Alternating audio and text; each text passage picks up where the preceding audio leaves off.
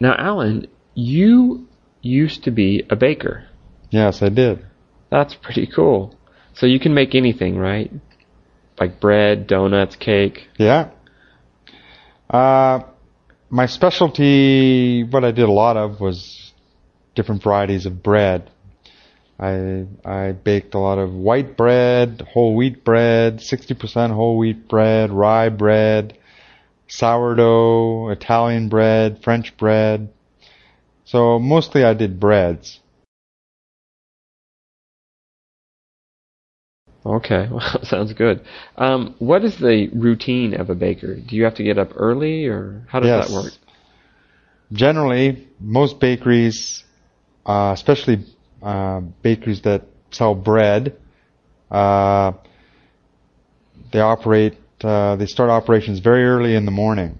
With the bread, you want to get the bread out and fresh as early as possible. So bread bakers will start at 3 a.m. or 4 a.m.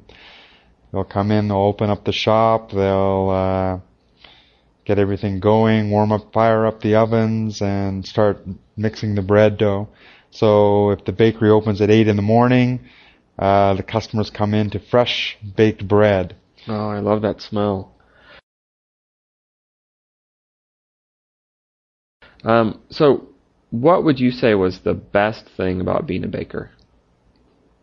The best thing about being a baker would be making all those fancy pastries, Danish, croissants, apple strudel. I enjoyed that part of baking, making those kinds of products. Mm. Was there anything that you did not like about being a baker? Pretty much everything else. Specifically, I didn't like the hours, and mostly the hours. I didn't really like the hours. The actual work was not bad, but it was the hours and the pay wasn't so good. Mm-hmm. Okay, well, still though, you have to have loved that smell of fresh bread every day. That I did enjoy, yes.